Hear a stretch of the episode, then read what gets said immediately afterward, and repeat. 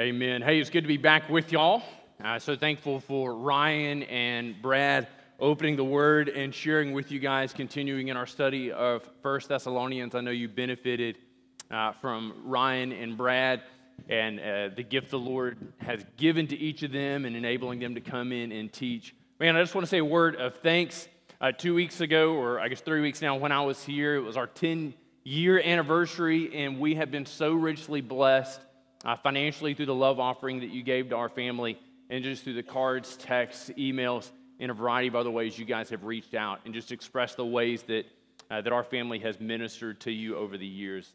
Uh, it means a great deal. Uh, you know, to get a handwritten note from somebody that just says, This is how you've impacted me. This is how you've impacted my family over this time. And so, just a word from my family to you. Thank you so much for that. That is much appreciated. Um, and you can remember that. Uh, when, where's Justin? Justin, can you wave your hand? So Justin hits 15 years. Um, I hit 10, he hits 15 just right around the corner. If you missed out and you're thinking, good night, I missed out, hey, like you've been warned, like you've got a long time coming. Uh, Justin's going to hit 15 and just bless that guy's socks off. Shannon puts up with a lot, and so we want to bless her, bless their family. And so, man, it is, it is good to be back with y'all. Today, we're going to finish out uh, this section of text here in 1 Thessalonians chapter 5, verses 23 through 28. And then next week, we're going to look at the book as a whole to try and get the big picture of what Paul was painting. But why don't you go ahead and make your way to 1 Thessalonians chapter 5, verses 23 through 28. If you don't have a copy of God's word, you can find one in the back of the pew in front of you. We'd love for that to be a gift from us to you. If you're not familiar with how to use the Bible, you can find a table of contents at the front of the uh, front of the Bible, and it's going to let you know how to locate the book of First Thessalonians. And then as we make our way through today, the large numbers are chapters, and the small numbers are verses. We're going to hit a variety of other verses, but for the most part, we're going to be right in there in First Thessalonians. So you may just want to write down those other references, uh, and you can track with those a little bit later. Hey, let's read this passage and then ask God's blessing once again upon this time we have together. Starting in verse 23, Paul prays. He says, now may the God of peace himself sanctify you completely, and may your whole spirit and soul and body be kept blameless at the coming of our Lord Jesus Christ. He who calls you is faithful, he will surely do it. Brothers, pray for us. Greet all the brothers with a holy kiss. I put you under oath before the Lord to have this letter read to all the brothers. The grace of our Lord Jesus Christ be with you. Let us pray. God, we come into this place recognizing that you and you alone are the giver and sustainer of life. And God, we need you this morning to come into this place that your spirit would flow freely in our lives, that you would enrich and liven our time of worship, that you would equip us to understand, that your spirit would be applying the truth of your word to our hearts. God, this morning we come in intimately aware, acquainted with grief, with difficulty uh, we are aware of those in our community who are suffering. God, this morning as a body, we want to pray specifically for Chet Haney and Highland Terrace as he's continuing to deal with the effects of cancer and take ongoing treatments. God, as they're seeing staff transition, uh, we just want to pray for Highland Terrace. Uh, we want to come and want to ask that you do an, just an incredible work. I'm reminded that your word says that when we are weak, therefore you're strong.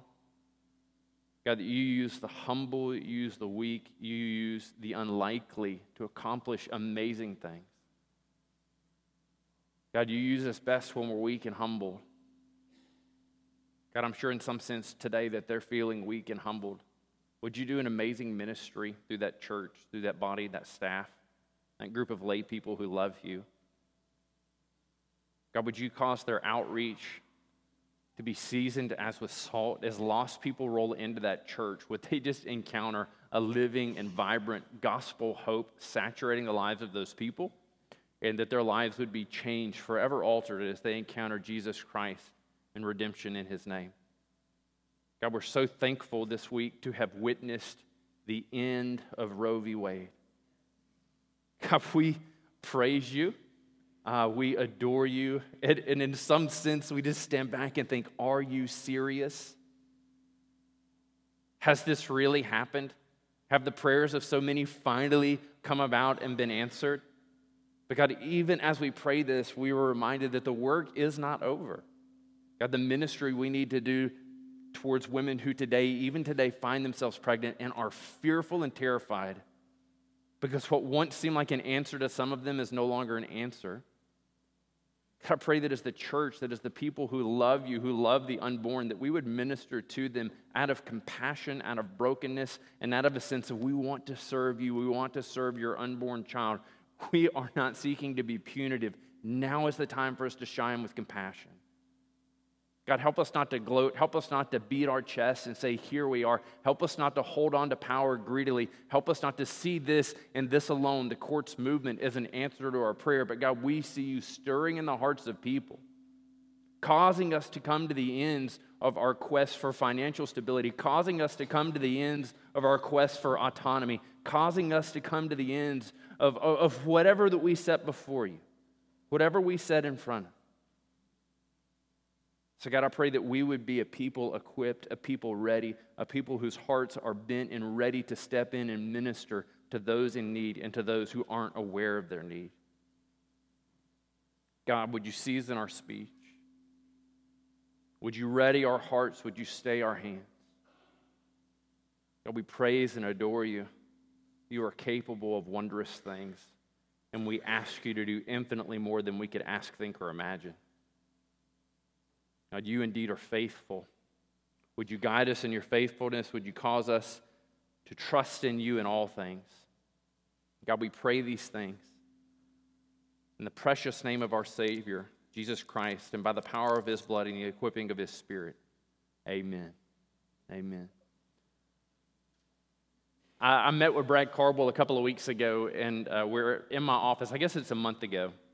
And he walks in with a passage, and he said, says, like, there seems to be a lot of commands in here. And I think there's like 15 do this, do this, do this, don't do this, don't do this. He said, How do you see me preaching this?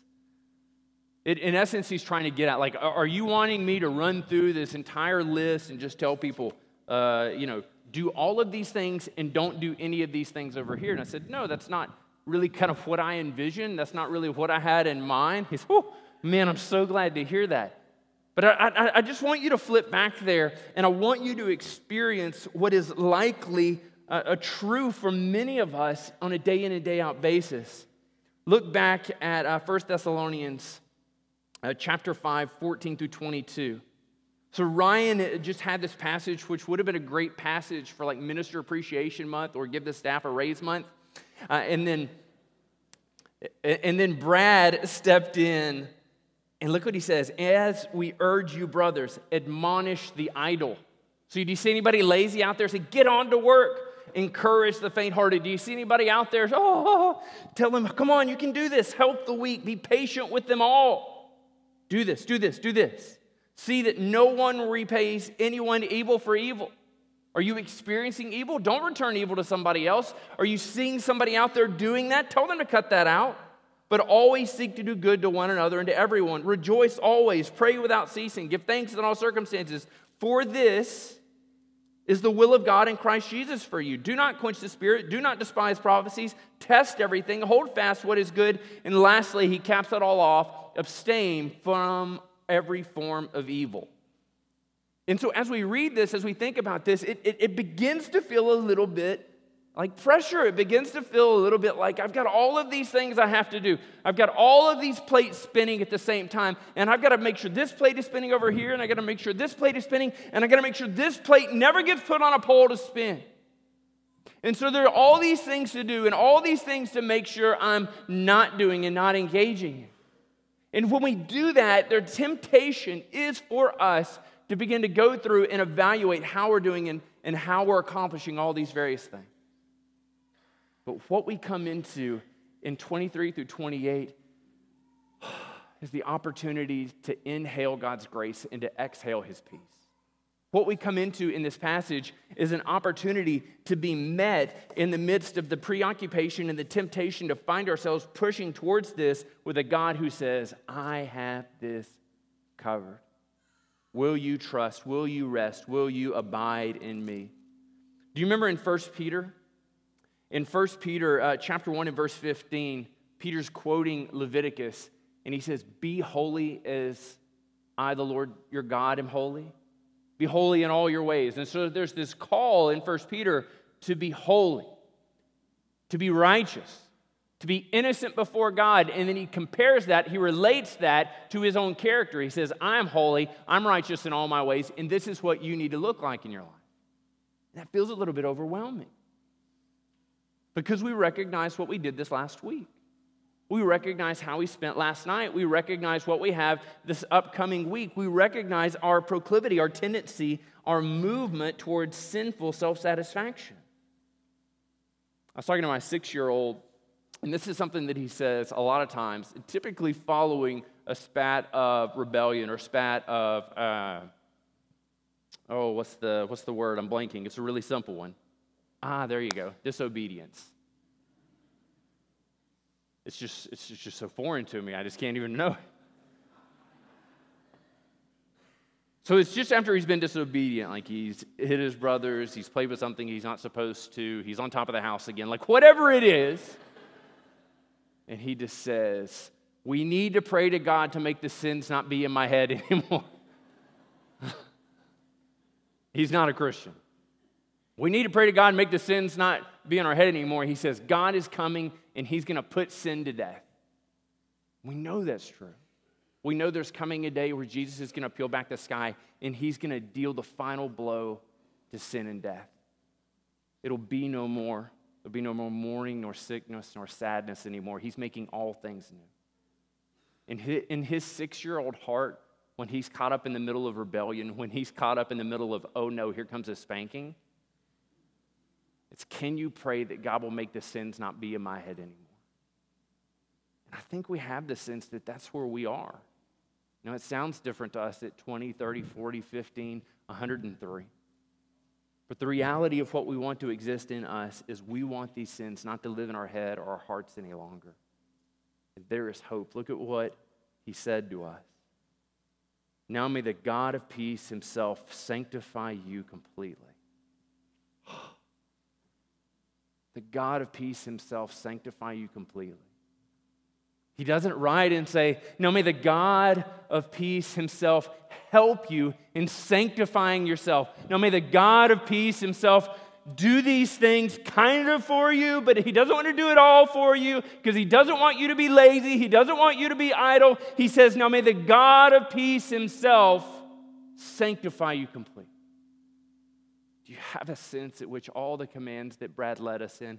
Do you have a sense at the admonition from Peter in 1 Peter 1:15 of be holy as I am holy? Do you have a sense in that at which your God is doing this for you? Man, if you don't this morning, then the good news for you in the gospel of Jesus Christ is if you are a believer and follower of Jesus today, even as you sit and you struggle and you wrestle, he has made you holy. See, Paul writes to this group in Thessalonica, he knows they're wrestling with, we aren't as we should be.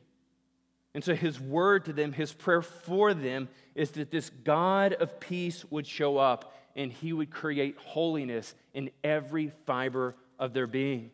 Now, how has he accomplished this? Paul wrote in Colossians chapter 1 in verses 19 through 20, and this is how he describes it. Speaking of Jesus, he says, For in him all the fullness of God was pleased to dwell, to exist, to be, and through him, through Jesus, God reconciled to himself all things, whether on earth or in heaven. How? Making peace by the blood of his cross. Today you are holy, righteous, blameless through the blood of Jesus, held fast by the power of his Spirit.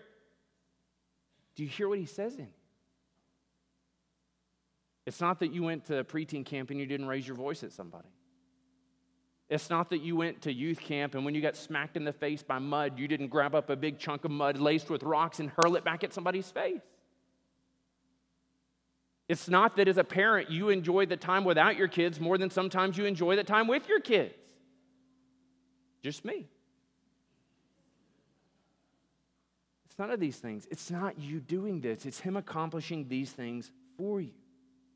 Notice the totality with which he is calling on God to sanctify them completely.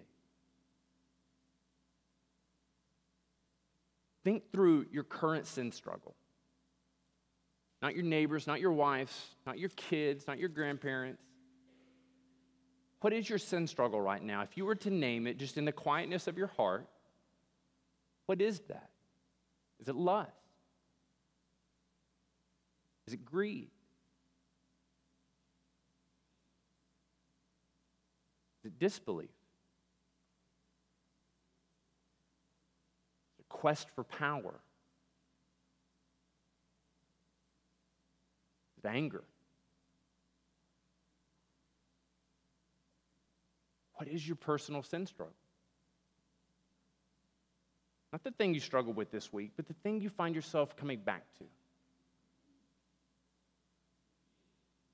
I want you to think about that. I want you to think about that personal, private sin struggle, and I want you to think about that in terms of what God is going to do in you. He's going to sanctify you completely. That personal sin struggle you find yourself going back to over and over again, my heart is prone to wander. Lord, I feel it that personal sin struggle you find yourself going back to over and over again, that rage, that anger just lives inside of you, it's right below the surface of you, that anytime something happens outside of what you want, it just explodes. It explodes on your kids, it explodes on your spouse, it explodes on anybody near you. What is it? Are you willing to receive the love of God in the truth of this passage that the God of peace himself Paul prays, is going to come towards you and it's going to sanctify you completely. He's going to make it so that that's not a part of you. It's not a part of who you are. That's not a part of how you operate. That's not a part of how you think. This is what this good God is going to do. He doesn't do it on the basis of your striving. He doesn't do it on the part of your working. He doesn't do it on the part of the earnestness of your heart. He doesn't do it on the part of your good intentions. He does it because that's who He is. And He's created us to be like Him. He makes us to be so. He goes on, he says, and may your whole spirit and soul and body be kept blameless at the coming of our Lord Jesus Christ. Some of us, some of us, some of us have experienced episodes of sinlessness. It's called sleep. And some of us have experienced extended moments of this. It's called the quiet time with coffee before kids. And others of us have experienced times where we've overcome sin. And it's amazing. But then we come crashing back down to reality. We come crashing back down to the reality of whatever sin we're struggling with peeps up its head, pops up its head, or it takes on a new costume, it takes on a new design, a new reflection, and we see ourselves and we feel just as ruined as we were before. Do you see what he goes on to say? He says, Listen, it's not enough that God is just going to perfect you at his coming, but he prays for the totality of all that we are. He splits them into three to show just how exhaustive they are. He's not making a claim that there are three divisions on who we are, but he says it's your body, your soul, and your spirit. Everything that you are, every facet of your fiber of being, and all the things in you that are eternal, he wants God to work so incredibly repletely within you. He wants him to work in everything that you are and all those things that you aren't even yet aware of to the point that he keeps you blameless at the coming of our Lord Jesus Christ. Do you see the love of God in you? Do you see the love of God in us as a fellowship? Now, let's just say we're able to think of one person in this room that we say, okay, this person has a shot at not sinlessness, because that's insane, but like partially sinlessness. Who would that be? Raise your hand if you think you're a good candidate. I see you've been the back, Sally Martins. And so, look, we're just going to go with it. She raised her hand. She didn't, I'm lying, and it's to illustrate a point. Let's go. So we're all just kind of captivated, and like the entire goal for us as a body is to pray for Jeremy and Delane or, or Dee or, or whoever it is. And, and our entire goal is to pray for them that they would be sinless. We'd say that's pretty intense. That's, that's, that's a lot. But that's not it. Paul's praying for an entire group of people in a church to be holy. Do you get the difficulty of that? Do you get the overwhelming nature of that? Y'all, Paul's desire, God's design, is that you and I, Ridgecrest Baptist Church, be holy. It's not enough that we be welcoming, it's not enough that we be kind, it's not enough that we're a warm and gracious church. He wants us to be holy. And He's bending our circumstances, and He's bending our lives, and He's bending our experiences in this community and in the 21st century to make us that. May the God of peace Himself sanctify you completely. May He make your body, soul, and spirit to be kept blameless, protected, and kept blameless. Going back uh, to 1 Peter just for a moment, Peter's describing this same thing, the same thing that's waiting for us, that is kept for us, lest you tend to believe and you say, I just don't know if I can make it. I just don't know if I can run the race. I just don't know if I can finish. I just don't know if I can be good enough. Look at what he says, starting in verse 3 of chapter 1. Blessed be the God and Father of our Lord Jesus Christ, who, according to his great mercy, has done what? Has caused us to be born again to a living hope through what? Through the resurrection of Jesus Christ from the dead. Are you listed in there as having done something? No. And that's the best news you'll hear all day. Through the blood of Jesus, He's caused you to be born again to a living hope. To wait for what at the coming of Jesus? To an, imper- to an inheritance that is imperishable, undefiled, and unfading. And he goes on, he says, It's kept in heaven for you, who by God's power are being guarded through faith for salvation, ready to be revealed in the last time. God has the best present kept in heaven for you. You can't mess this up. You can't miss out on this. You can't somehow mess this up so bad that it can't be fixed, it can't be redeemed. God recognized in our hearts that we are prone to waywardness. So, what has He done? He's taken the inheritance that is ours through the blood of Jesus and He's securely placed it in heaven, and it is kept there for us for all time until the revealing. Amen? This is how much He loves you. This is how much He cares for you. These are His plans. This is His design for you. This is His design for us, this God of peace who is coming again. The author of Hebrews, the author of Hebrews, Hebrews describes it this way in Hebrews chapter 13, verses 20 and 21. It says, Now may the God of peace, who brought up again from the dead our Lord Jesus, the great shepherd of the sheep, by the blood of the eternal covenant, equip you with everything good. For what purpose? That you may do his will, working in us that which is pleasing in his sight through Jesus Christ, to whom be glory forever and ever. Amen. God is working something amazing in you. He is working redemption in you. He is working forgiveness of sins in you. He is working to make you holy. You hear this. And it's almost like Paul was anticipating their yeah, but response. So he goes on and he makes an appeal directly to God's character and he says, He who calls you is what? He who calls you is, everybody say, faithful. He who calls you his faithful, he will surely do it. Now, where has he called you from? This is an important thing to observe. Now, the text there really describes Jesus and it names him in some sense this idea that he is the one who is calling. He is the calling one, and he has called you. Ephesians 2 says he has called you from dead to life. Uh, 1 Peter in 1 Peter chapter 2 and verse 9, what we see is that we've been called from the darkness and into light. In the middle of these things, recognize this that you were dead and you were in the dark and you've been moved from life and you've been moved into light. And He still calls you today. He's still calling you.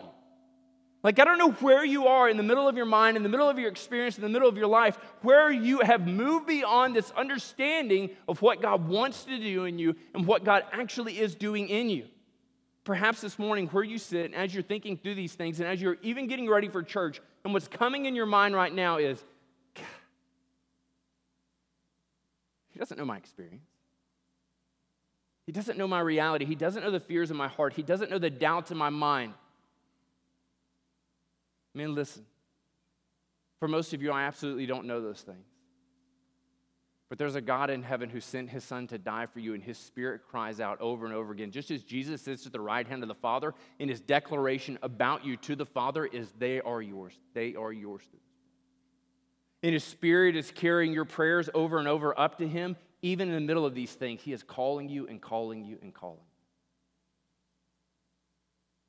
Do you hear the call of God in the middle of your struggle with sin?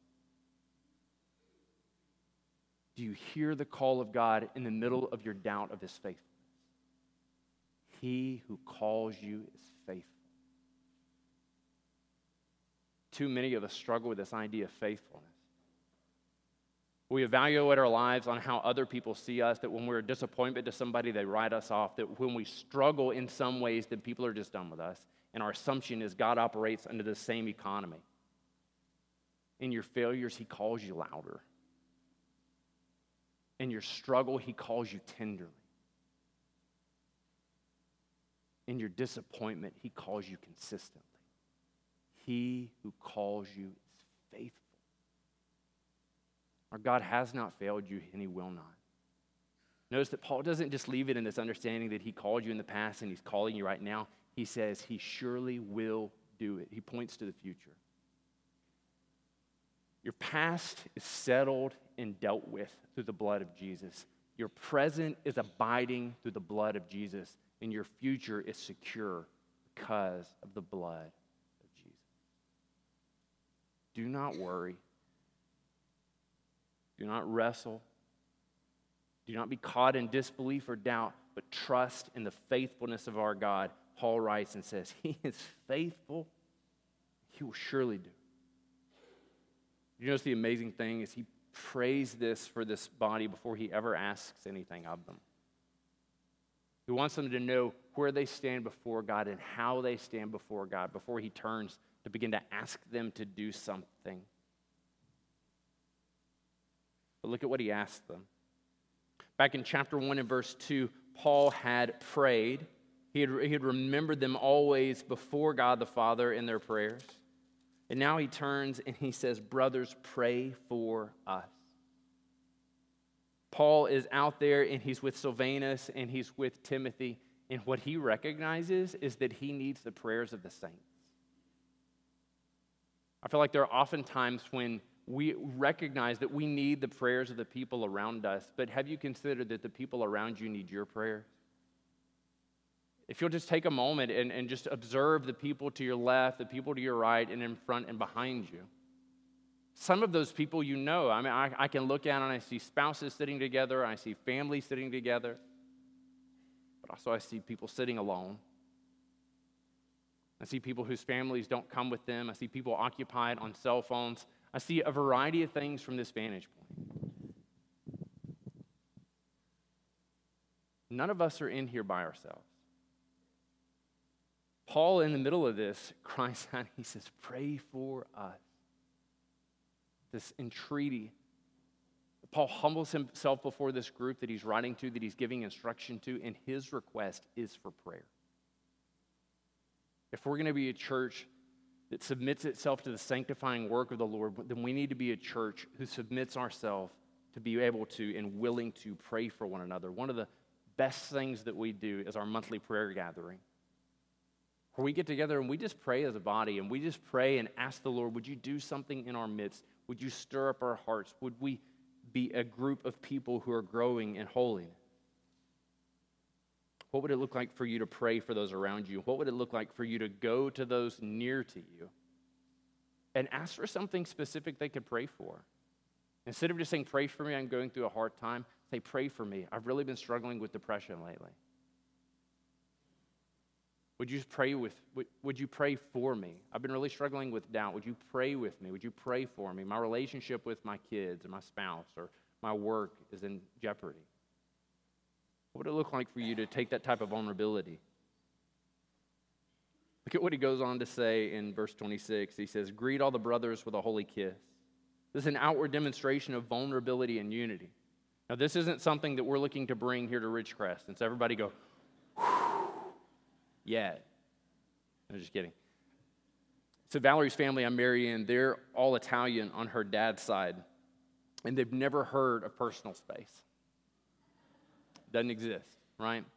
And so uh, I think it's like my first time to be over there with them, and her aunts, when you go to say hello or goodbye to them, they pull you into this all enveloping embrace, like you become them. I'm, I'm, pretty sure I'm wearing their clothes and perfume and makeup and all these things at this time. and they pull you in, and somehow their head just goes side to side, but their lips are just tucked all the way back over here. I don't, as, as far as I can go, but like their lips are all the way back over here because they are covered in the most staining lipstick known to man. But somehow still you end up with lipstick on both sides. Like, I don't know how this happened. It's just like, mwah, mwah, and you're just like, what happened? you bathe with fast orange for a week, you still smell like Estee Lauder.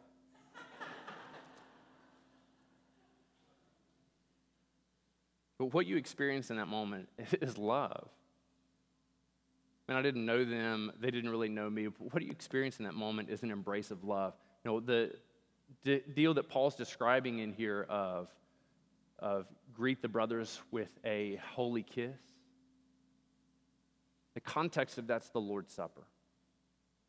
So the way this would work, they get in there and there, there's some teaching, there's some prayer. Before they take the supper, they exchange this traditional kiss. And so it's typically man to man, woman to woman. It's on the side of the face, it's on the forehead. But what that kiss is meant to display is unity and vulnerability. There is no open hostility between you and me. There is no hostility between us as a body. And that's what he's looking at. It doesn't mean there aren't issues. It doesn't mean that, that everybody loves everybody and everybody's having over at everybody's house. But it means there's no open hostility between them. So this is what he asked them to manifest. The God who's doing the sanctifying work in you, let it be visible in the fact that you're able to engage in this brotherly kiss, this holy kiss with one another. If we're going to be a church that submits to the sanctifying work of God, we've got to be vulnerable, we've got to be unified. If we're going to be a church that submits to the sanctifying work of God, we have to be a church that's devoted to the Word of God. Look at what he says here in 27. He says, I put you under oath before the Lord to have this letter read to all the brothers.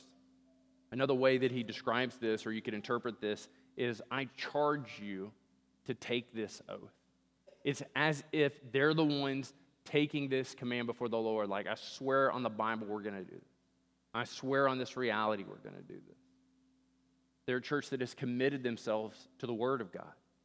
If we're going to be sanctified, if we're going to grow in holiness, then we can't give ourselves regardless of, of, whatever happens in the future of this church, we can never give ourselves to pursuing anything else other than the Word of God. I have a friend who pastored for 30 plus years. There's a change in leadership of this church. And while it, it's supposed to be still pursuing the Word of God, it's different and, the, and, and it just feels different. If we're going to be a church that continues to pursue what it is to be sanctified and made holy, then we need to be a church who's always devoted to the Word of God in every facet of our ministry. We're not seeking to change culture. We're not seeking to do these things primarily. We're seeking to be devoted to the Word of God. And then, lastly, if we're going to be a church that is sanctified, that allows God's sanctifying work to happen in, in this place, then we need to be a church that focuses on the grace of God.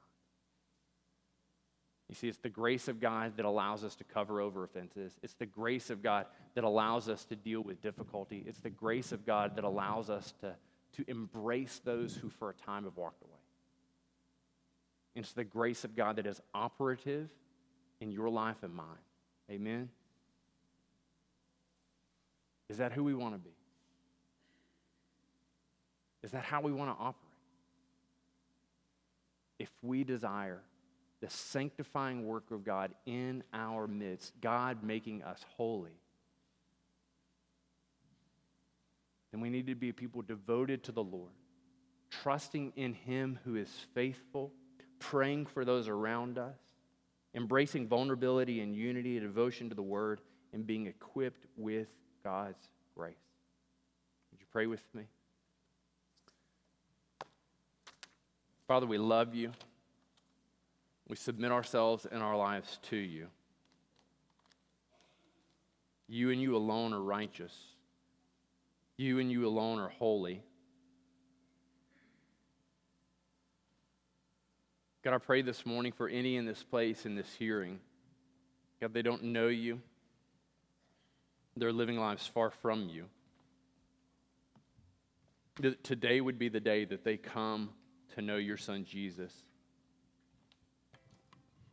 God, that today is the day that they would ask you to move in their hearts, that you would move to forgive them of their sins, that they would turn from them and turn towards Jesus. God, I pray for those of us in this place. We are struggling to see you as faithful. We know you've called us, but we feel like you've left us.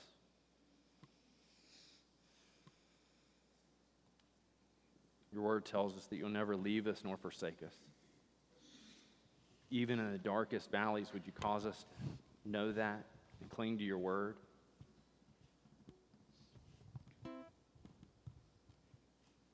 Psalm 23 says that even in the deep darkness of despair, that you are with us. Your rod and your staff, they are a comfort to us. In humility, would you cause us to cry out in our disbelief, our hurt, our wandering hearts? Help us to long and thirst for a new experience of your love for us. God, we submit these things to you and ask that you just continue to stir and move in our hearts. In Christ's name we pray. Amen.